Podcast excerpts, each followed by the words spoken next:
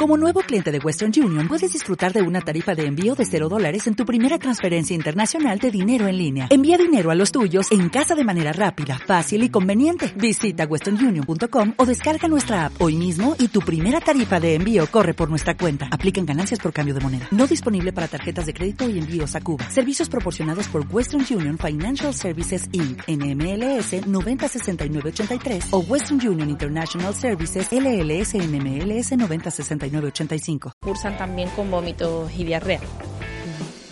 ¿Puede haber diferentes tipos de diarreas? Eh, sí que las hay, sí que las hay. Ahí se clasifican dependiendo de, bueno, pues podemos clasificarla en función de la causa que la desencadene. Puede ser una diarrea osmótica, en el que, bueno, es debido a una mala digestión, una mala absorción de nutrientes los nutrientes no digeridos lo que hacen es atraer al agua al interior de la luz del intestino y por eso se produce la diarrea. Luego también puede ser producida por un problema de secreción, una diarrea secretora, en el que el intestino aumenta la cantidad de, líquidos y electrolitos que echa a la luz del intestino y por eso aumenta la, la, liquidez de, las heces. Una diarrea exudativa en el que las proteínas pasan, la sangre y otros otros elementos pasan al interior del intestino y la mucosa intestinal eh, está alterada por algún motivo. Y luego una diarrea por dismotilidad, en el que la motilidad intestinal está alterada, va más rápida la motilidad del intestino de lo normal y por eso se produce la diarrea. Y luego también la podemos clasificar en función del tiempo que, lleve la diarrea. Puede ser una diarrea aguda, en el que lleva como mucho una diarrea que lleva como mucho tres semanas y una diarrea crónica en la que lleva más de tres, cuatro semanas con, la diarrea. Eh, y luego también la podemos clasificar en función del tramo digestivo que esté afectado, de mm. intestino delgado o de intestino grueso. Lo que yo me voy a referir en este programa sobre todo son las diarreas agudas, las que llevan muy poquito tiempo. Estupendo. Bueno, ¿y cuáles pueden ser las causas que nuestra mascota, de las causas que hagan que nuestra mascota tenga diarrea? Pues normalmente las causas más frecuentes son las dietéticas, por un cambio en la dieta o una intoxicación alimentaria por un, alimento que esté en mal estado o una porquería que se hayan comido de la calle. Eso suele ser lo más habitual. Y luego, bueno, pues también podemos encontrarnos diarreas por mm, tóxicos o por consumo de algún medicamento como antibióticos, antiparasitarios. A veces, muchas veces le damos la pastilla antiparasitario y, vomitan. Y es por la misma pastilla antiparasitaria que produce el vómito o la diarrea. Antiinflamatorios también, por causas parasitarias, por bacterias, por virus, que en este caso, bueno, eh, son bastante importantes y hay que tenerlo mm, muy en cuenta, sobre todo en diarreas y en vómitos en cachorro por parvovirus. Que eso ya lo hemos hablado. Ya lo hemos hablado, es una enfermedad muy importante en cachorro, es muy grave, puede ser mortal. Y mm, también en gatos con leucemia, en gatos con inmunodeficiencia, porque haya una alteración sistémica, un problema endocrino, un problema de hígado, un problema de riñón, un problema de páncreas. Eh, bien porque haya un problema anatómico en el intestino, que se produzca una invaginación intestinal o una obstrucción intestinal, o, causas también que no sabemos la causa, pero se pueden producir gastroenteritis mm, hemorrágicas, por ejemplo, sin saber bien la causa. Bueno, ¿y qué pasos debemos seguir cuando vemos que nuestra mascota tiene diarrea? Pues mm, lo que debemos de hacer sobre todo es observarlo en el plazo de unas 24 horas aproximadamente. Si vemos que empieza con una diarrea, mm, no nos asustemos. Puede ser una diarrea que puede durar, nada, 24 horas. Entonces, lo primero que debemos de hacer es observarlo en un plazo de 24 horas. Debemos de observar el tipo de diarrea, Incluso yo muchas veces recomiendo que, se le tomen fotos a, la diarrea, porque así, o si la podemos recoger mejor, porque así eh, se la podemos enseñar al veterinario cuando vayamos a la consulta y él se hace una idea, porque a veces nos cuesta mucho trabajo describir cómo es una diarrea. Sí, que no es lo mismo verla que, intentar eh, Ahí está. describirlo, claro. Entonces, bueno, podemos tomarle una foto y ir observando la frecuencia que con las que hace mm. diarrea, también observar si tiene apetito, si no tiene apetito, si bebe agua, si no bebe agua, si está más triste, si puede tener fiebre. Eso ya nos va a ir indicando la gravedad que tiene la diarrea y bueno, pues la urgencia con la que ir al veterinario. Yo normalmente recomiendo, bueno, pues empieza con una diarrea, esperar un margen de 24 horas y en el caso de que veamos que es muy grave, acudiré al, veterinario, antes, ¿no? Pero bueno, un margen de 24 horas es lo que suelo yo dar porque puede que sea una diarrea que dure 24 48 horas y se quite. Y en esas 24 horas que lo tenemos en casa observándolos, ¿hay que hacer algún cuidado en concreto, algo a tener en cuenta, además de, por supuesto, observarlo mucho y... lo que se recomienda normalmente es hacer un ayuno de sólidos de 24 horas eh, para, bueno, para no alimentar más la diarrea. Claro, claro que beba agua, si tiene ganas de beber agua perfecto, le viene muy bien porque así recupera líquidos que está perdiendo con la diarrea y ofrecer una dieta, bueno, en esas primeras 24 horas no alimentar y a partir de las 24 horas pues comenzar a ofrecer una comida de fácil digestibilidad. ¿Qué puede ser una comida de fácil digestibilidad? Pues una pechuguita de pollo a la plancha o hervida. Eh, y se la vamos a dar de forma frecuente, es decir, vamos a hacer cinco o seis comidas a lo largo del día, poquita cantidad para que ese intestino que está o ese aparato digestivo que está un poco enfadado por el proceso, pues que vaya, le sea más fácil esa digestión de la comida que va ingiriendo. Muy bien, y mm, hay, aparte de la comida, pues eso, como es la pechuga y demás, no sé si habrá algún pienso especial o... Si no queremos cocinar, claro. pues hay latitas que sí son específicas para problemas gastrointestinales, mm. se las podemos dar. Pero lo fundamental es que sea una comida de fácil digestibilidad, que cueste trabajo digerirla y de alto valor mm, proteico, sobre todo la pechuga hervida con va muy bien y luego bueno si queremos algo más fácil de no tener que cocinar pues podemos comprar unas latitas. Esto bueno durante ¿eh? nuestra mascota está malita pero una vez ya se recupera digamos el cuidado como tiene que ser una vez que ya empieza, estamos hablando de, lo, de la diarrea, eh, una vez que ya empieza a hacer unas heces con más consistencia y una forma más normal, lo que vamos a hacer es pasar a su dieta habitual de forma gradual. Eh, normalmente, bueno, pues un proceso de diarrea suele leve, porque también las hay leve y, las hay intensas. Yo estoy hablando de una forma leve en la que el animal normalmente, pues, lo podemos ver un poquito más tristón, pero puede conservar el apetito o tiene el apetito un poquito disminuido, bebe agua, no tiene fiebre. Esa, ese tipo de diarrea va a durar unos 5 días. Normalmente esas diarreas son como consecuencia de haber comido algo que no le ha sentado bien, cualquier porquería en la calle o ha robado algo de la basura. cualquier cosa. O le hemos cambiado el pienso de forma brusca y el cambio de dietético le ha producido una diarrea.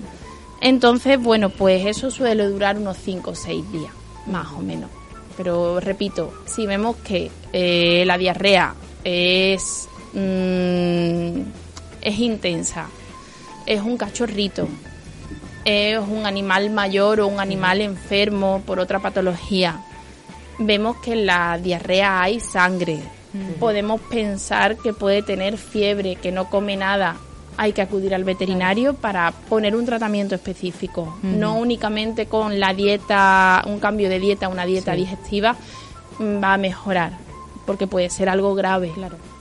Puede ser la, pues, uno de, las, de los síntomas de que, claro puede ser que pues, desemboque pues en alguna de, de las causas de las que hemos hablado antes. Podemos tener una diarrea por parvovirus, por ejemplo, en un cachorro que son muy graves y el ahí el tiempo es fundamental.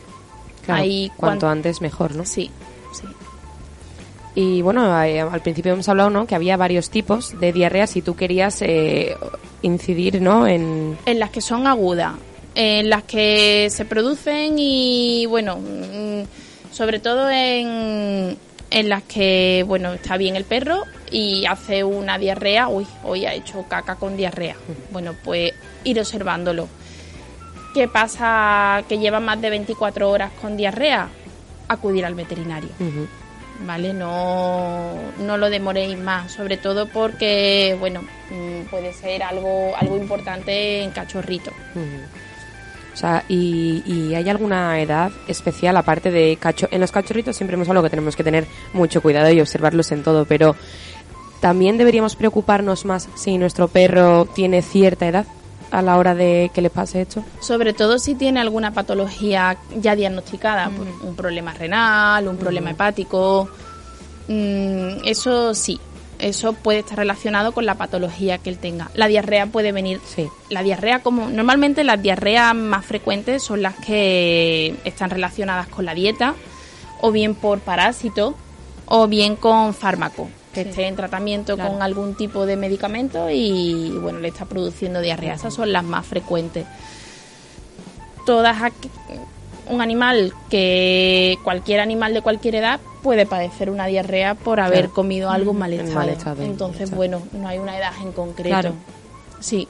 Muy bien. Y no sé si queremos incidir algo más en diarreas o pasamos a vómito. No sé si nos hemos dejado algún dato importante que queramos hablar.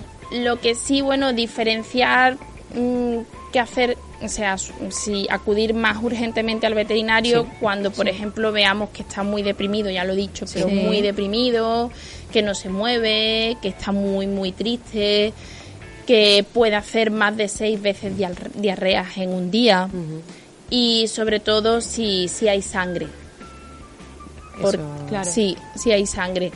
Lo que hay que ver a veces cuando vemos que hay sangre, hay eh, animales con diarrea de intestino grueso, eh, a veces pueden echar gotitas pequeñas de sangre cuando hacen caca, diarrea. Sí. ¿Vale? Y esa, esa caca, esa diarrea con sangre, gotitas chiquititas, esa sangre procede, sangre fresca, procede del, del colon y es del mismo esfuerzo de lo lesionada que tiene la mucosa.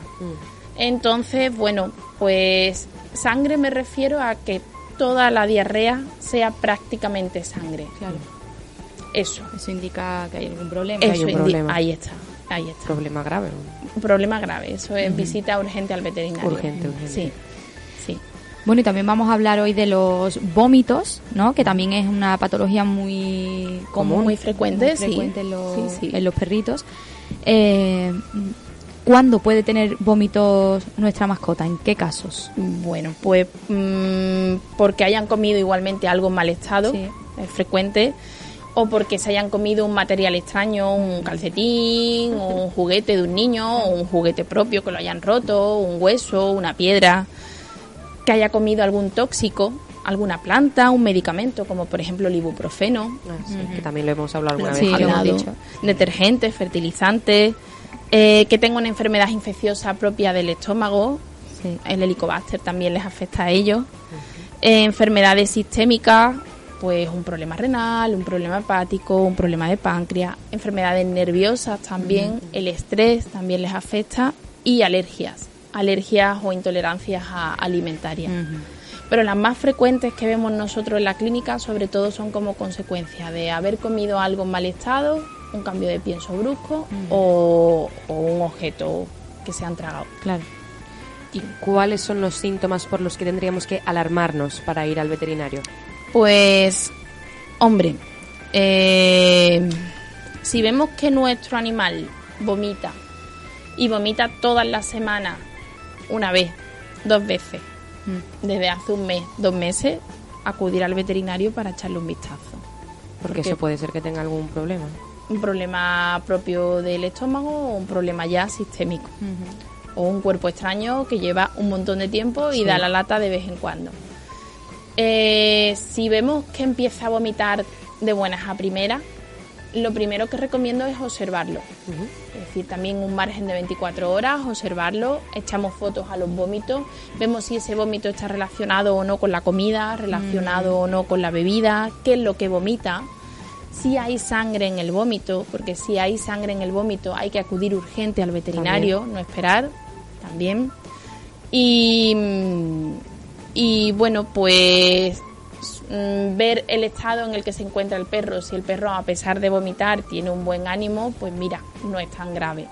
Podemos esperar 24 horas y, lo llevamos. Si no se cortan, lo llevamos al veterinario para que ponga un tratamiento. Si vemos que el perro no está bien, que está muy deprimido, que está muy triste, que vomita a la mínima, acudir cuanto antes. Porque puede que se haya tragado un cuerpo extraño que esté, que esté dándole la, la lata. Claro. Y en este margen que hemos hablado, ¿no? De 24 horas de, pues igual que las diarreas, de observarlo y tal, ¿qué podemos hacer? en cuanto a alimentación o Lo que se recomienda es la restricción también alimentaria de 24 horas para no hacer trabajar al, estómago. Si vemos que pasadas las primeras 12 horas no ha vomitado, se le puede ofrecer agua para que se hidrate un poco la, la, boca y se mantenga la boca húmeda. Mm, dos, tres lengüetazos es lo que yo recomiendo. Si vemos que no vomita después de ofrecer ese agua, podemos ir ofreciendo agua cada hora y media, cada dos horas para seguir manteniendo la, hidratación de la boca. En cachorros o en perritos pequeños yo recomiendo esperar menos tiempo. Menos. Sí. Eh, si vemos que pasadas seis horas no vomita, le ofrecemos agua y en ah. vez de esperar a las 24 horas para introducir alimentos sólidos, yo espero 12.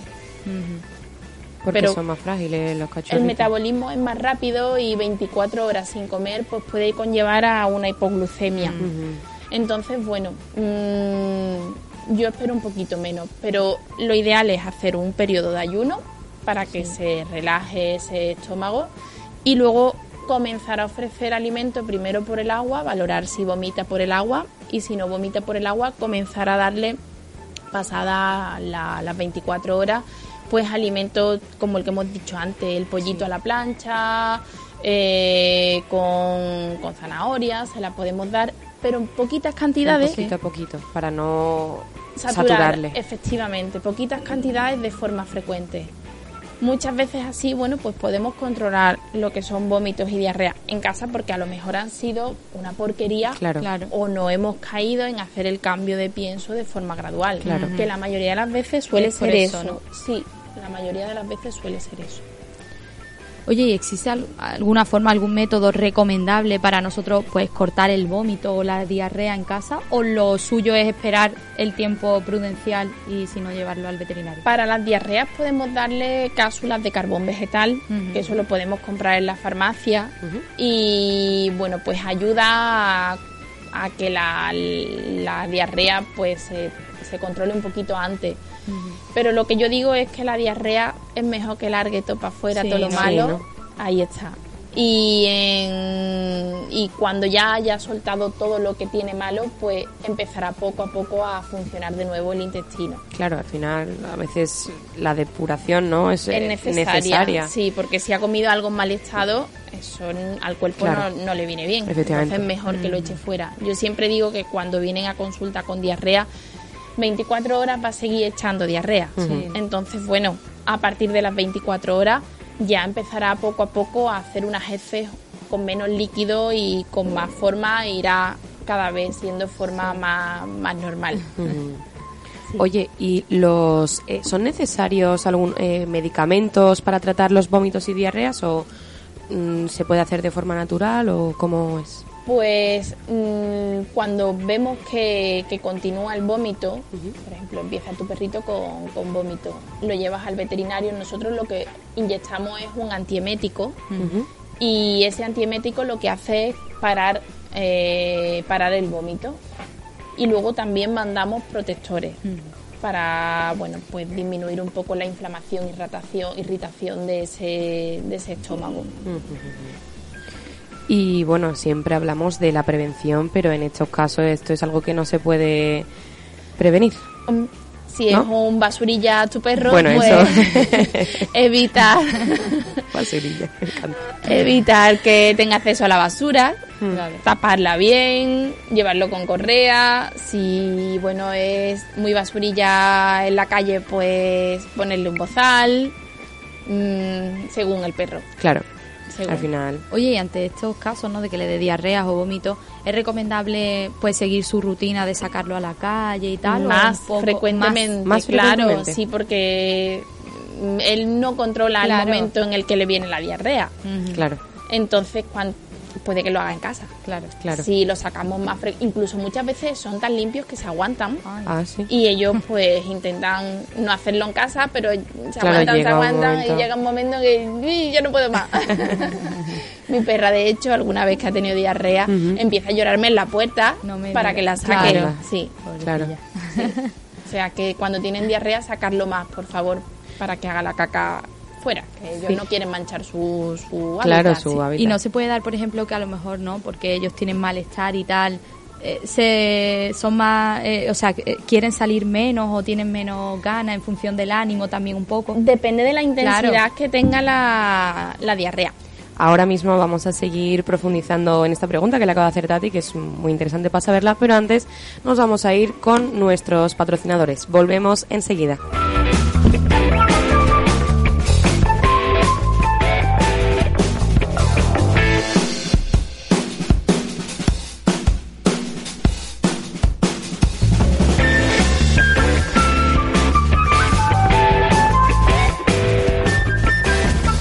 Quédate con nosotros, enseguida estamos de vuelta. Onda Capital 95.1. Onda Capital es un proyecto creado por jóvenes emprendedores de la Facultad de Comunicación de la Universidad de Sevilla. Si te gusta este proyecto y tienes un negocio, puedes colaborar con nosotros siendo patrocinador. Infórmate 644-384-496, 644-384-496 o mándanos un email a hola arroba ondacapital.es. Hola arroba ondacapital.es. Ricos Tacos Ramón y Cajal y Lago, patrocinadores culturales de Onda Capital, te ofrece la siguiente información. ¿Sabes que cada vez que te comes un burrito o un taco estás degustando un plato reconocido como Patrimonio Inmaterial de la Humanidad por la UNESCO? Así se designó en 2010, ya que la gastronomía mexicana es rica en sabores, aromas y presentaciones. Recuerda que esta información ha sido patrocinada por Ricos Tacos Ramón y Cajal y Lago. ¿Qué es la empatía con el oyente? Es la habilidad que debe desarrollar un locutor de radio para que cuando esté presentando un programa sea capaz de ponerse en la situación de la audiencia y garantizar que no se está siendo aburrido, incorrecto o complejo. Esta información está patrocinada por la Escuela de Locución Sevillana, isar.org.es. Si tratas a tu mascota como a un miembro más de la familia, te interesa el siguiente consejo patrocinado por arnicaveterinaria.com. Aunque no lo sepas, las mascotas también sufren estrés, y el estrés prolongado puede derivar en problemas de salud, ansiedad y problemas de comportamiento que a menudo dificultan la convivencia y el desarrollo de las actividades normales con el animal. No descuides a tu mascota, cuídala. Recuerda que este consejo está patrocinado por arnicaveterinaria.com. Portes Antonio Vicente patrocina el siguiente consejo. Las vajillas son objetos frágiles que hay que colocar debidamente en las cajas. Primero, haz una cama o base de papel en la caja. Luego, coloca los platos de forma vertical y sepáralos con papel de embalaje. Vasos, copas y tazas deben ir embaladas una a una. Rellena su interior con papel. Por último, recuerda ubicar los objetos más pesados en el fondo. Este consejo ha sido patrocinado por Portes Antonio Vicente, Sevilla, provincia y Andalucía.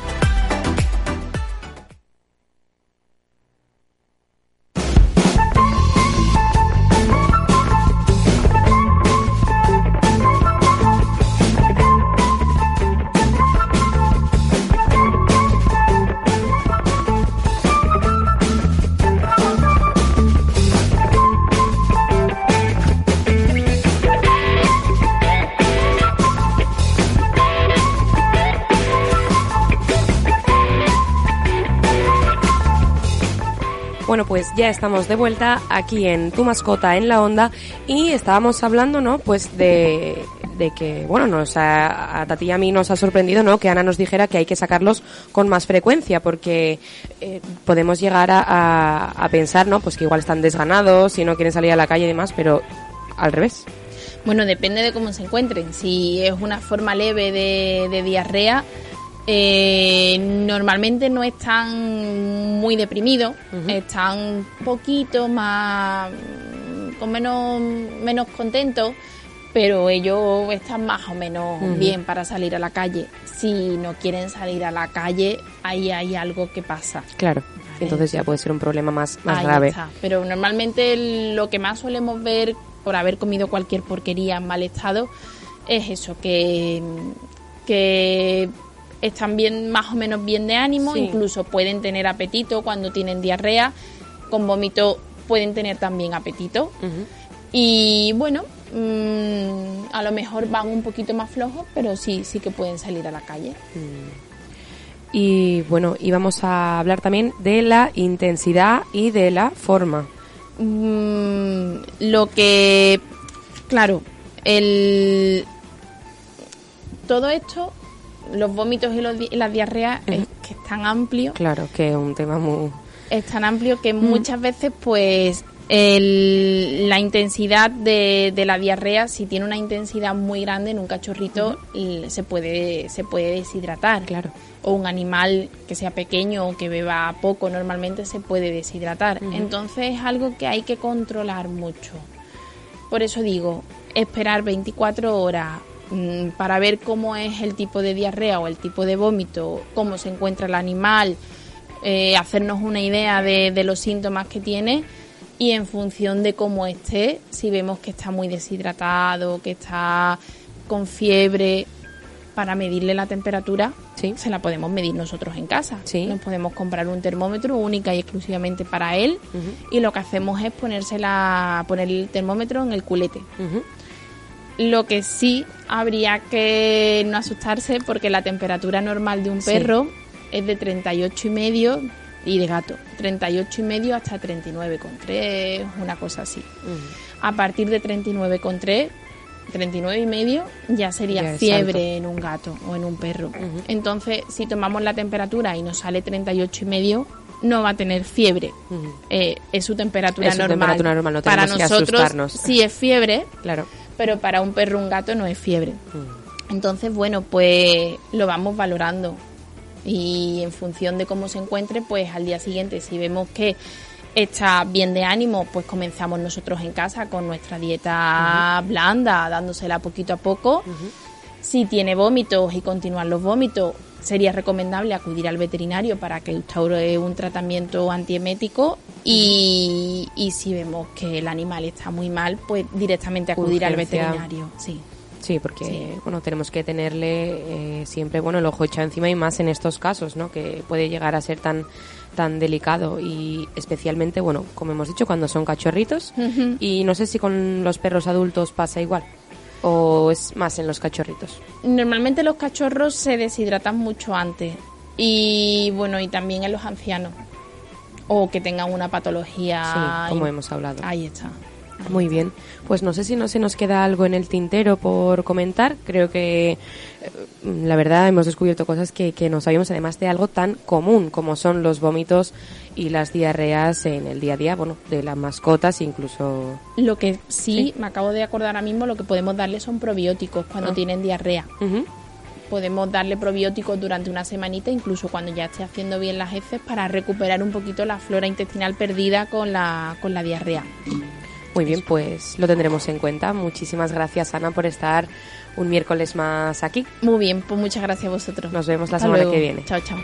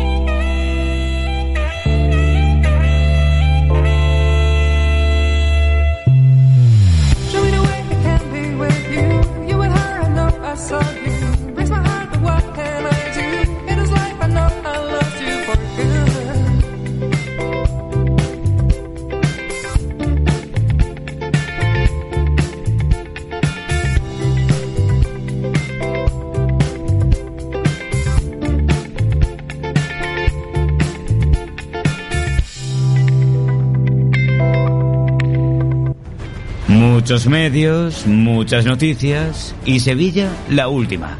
Por eso estamos aquí. Onda Capital, la radio de nuestra ciudad.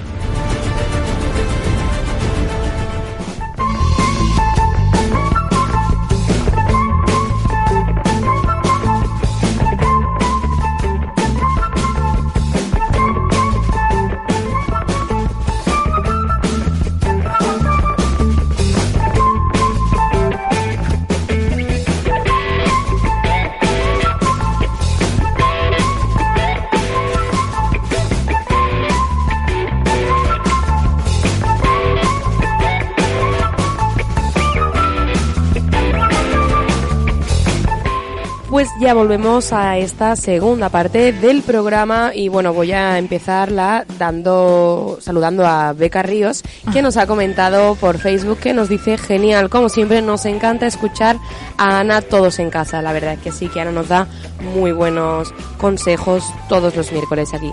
Y bueno, pues para hoy mmm, nosotros también traemos otros consejos que os vamos a dar a continuación de la Fundación Affinity, pero primero os vamos a contar una noticia.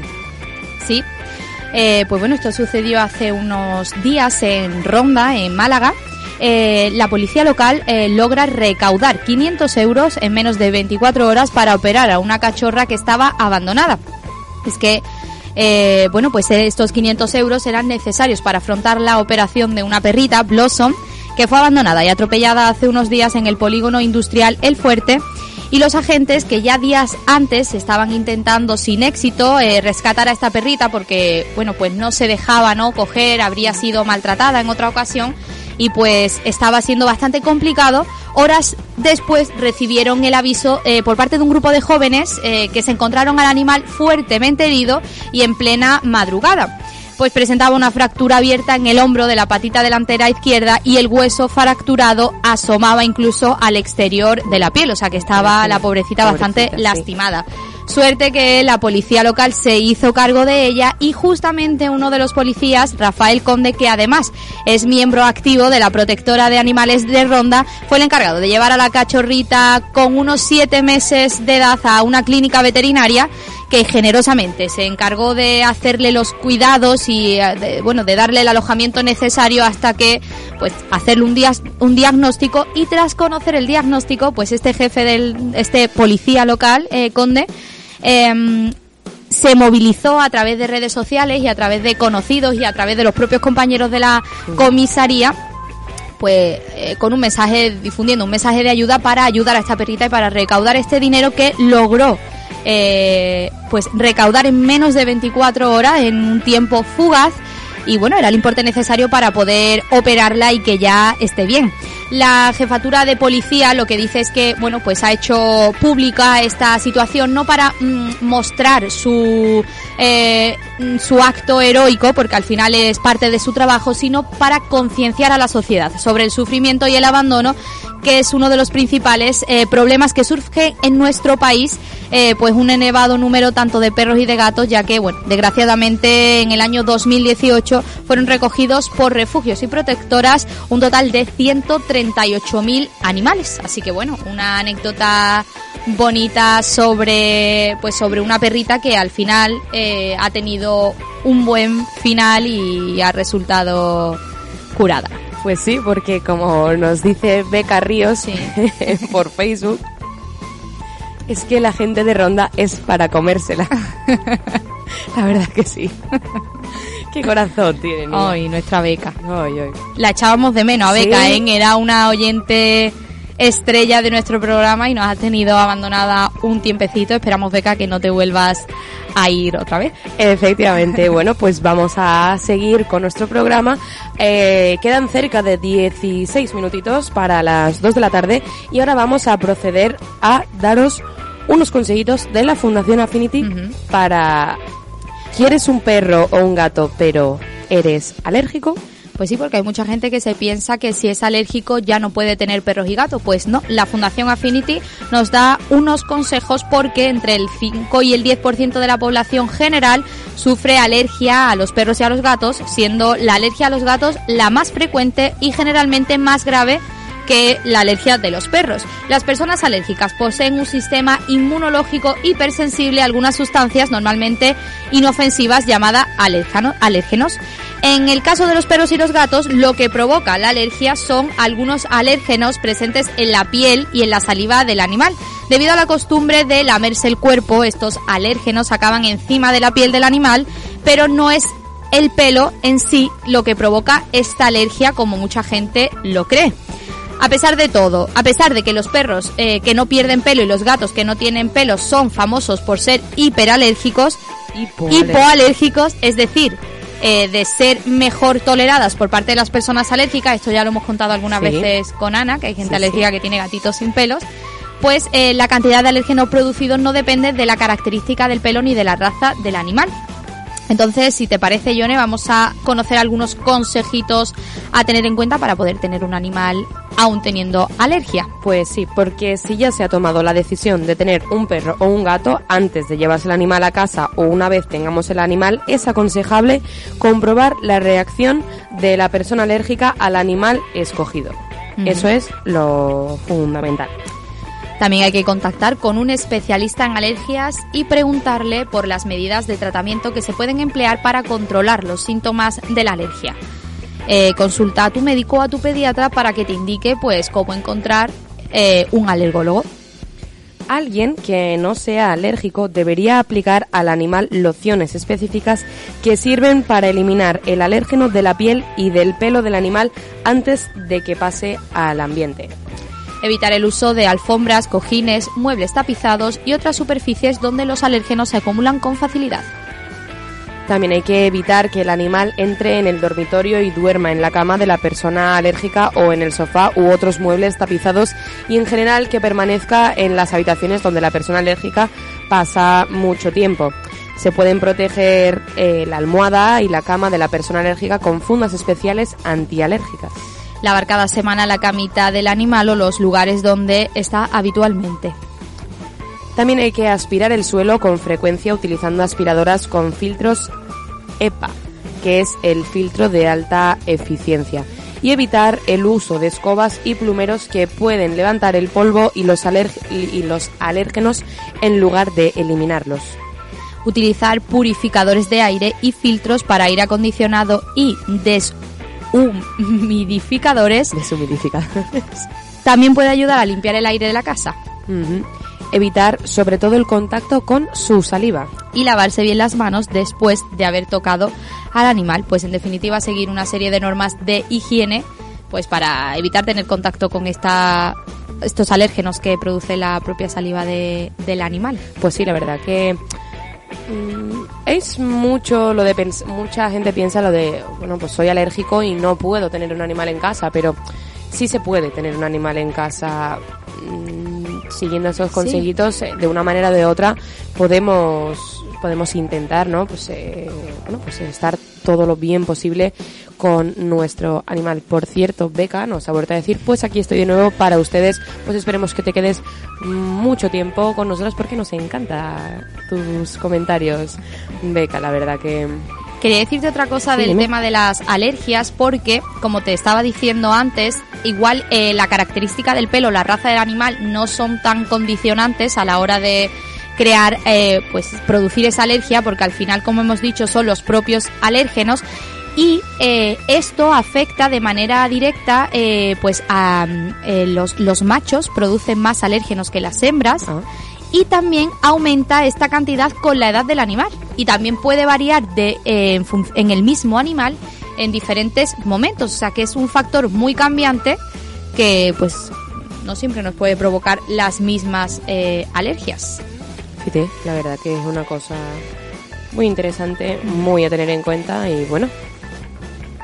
Y sobre todo tener en cuenta, pues antes de tomar la decisión, estos consejos que hemos dado es una vez que tenemos el animal, pero si sabemos que somos alérgicos a ellos, pues mm, tomar, o sea, pensar muy bien la decisión que vamos a tomar pues porque al final puede, además de perjudicarnos a nosotros, también va a perjudicar al animal, ¿no? Efectivamente, y el ambiente tampoco se hace un ambiente cómodo en casa y al final lo que queremos es que una mascotita, ¿no? Pues para formar parte de, que mm. forme parte de la familia, no tenerle un... Aislado todo el día. efectivamente.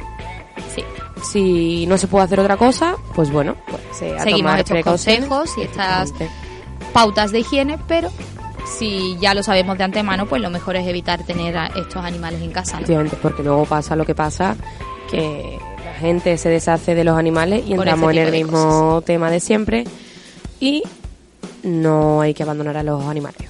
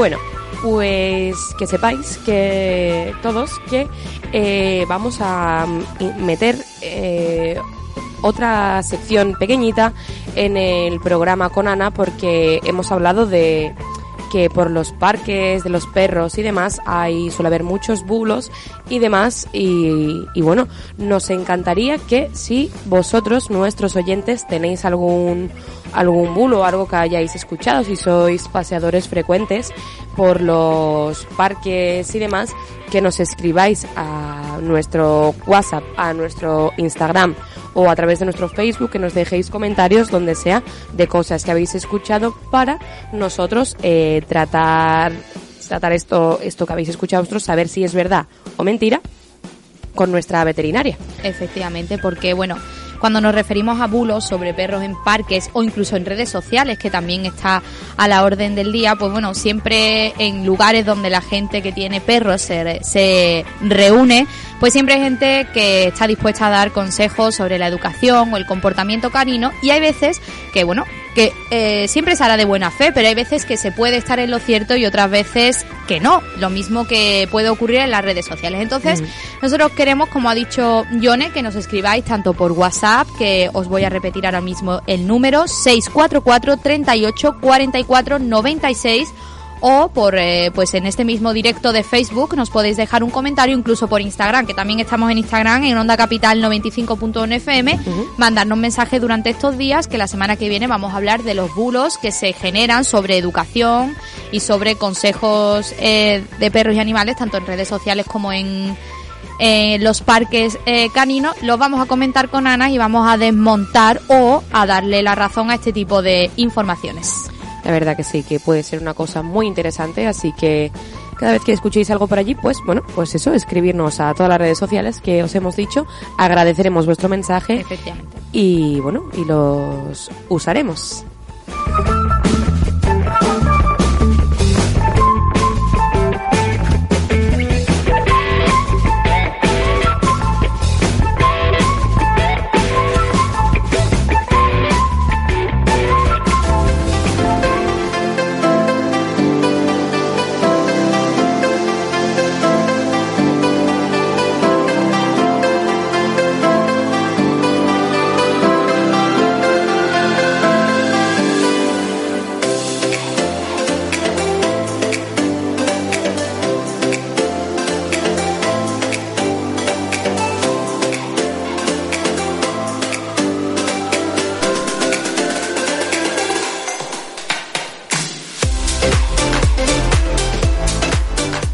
Bueno, pues nosotras vamos a ir despidiendo el programa. Nos despedimos con este fantástico día que hace en Sevilla, que hace calor. Estamos, la verdad que estamos pasando calor aquí en el estudio. Y bueno, Sí, solo nos queda que nos esperéis la semana que viene, os esperamos la semana que viene eh, pues aquí a la misma hora, a la una, con Ana, vamos a tratar el tema de los bulos, pero no es lo único que vamos a traeros. Vamos a hablar de muchos más temas, como siempre, muy interesantes y para poner en práctica sobre los animales. Y bueno, nosotros solo nos queda desearos feliz semana y nos vemos el eh, miércoles que viene. Gracias.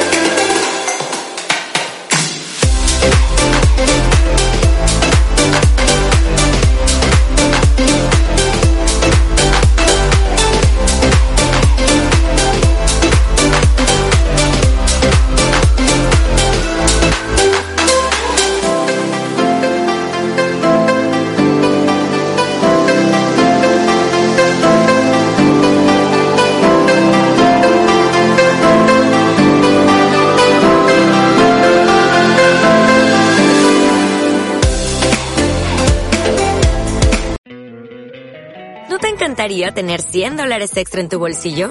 Haz que un experto bilingüe de TurboTax declare tus impuestos para el 31 de marzo y obtén 100 dólares de vuelta al instante. Porque no importa cuáles hayan sido tus logros del año pasado, TurboTax hace que cuenten. Obtén 100 dólares de vuelta y tus impuestos con 100% de precisión. Solo con Intuit TurboTax. Debes declarar para el 31 de marzo. Crédito solo aplicable al costo de la presentación federal con TurboTax Full Service. Oferta sujeta a cambios o cancelación en cualquier momento.